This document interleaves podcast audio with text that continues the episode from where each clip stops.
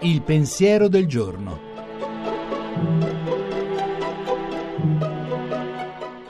In studio Gianni Valente, redattore dell'agenzia Fides.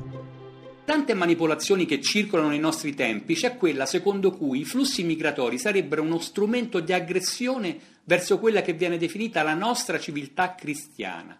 Di recente abbiamo visto perfino gruppi che brandendo croci e immagini sacre andavano a protestare davanti alle chiese di parroci colpevoli solo di aver aiutato gli immigrati.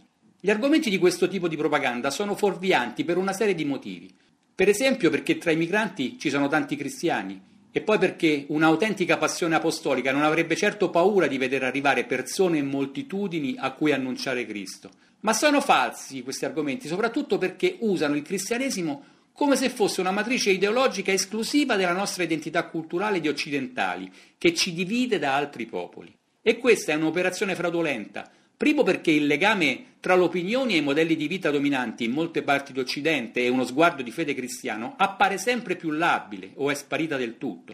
E poi perché nasconde il fatto che il cristianesimo è per sua natura multiculturale e che l'annuncio cristiano è aperto alla diversità dei popoli e delle culture per costituzione divina, perché Cristo stesso lo ha voluto così capace di toccare e attirare i cuori di uomini e donne appartenenti a qualsiasi condizione e contesto culturale.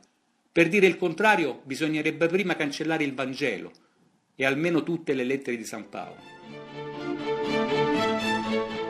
La trasmissione si può riascoltare e scaricare in podcast dal sito pensierodelgiorno.rai.it.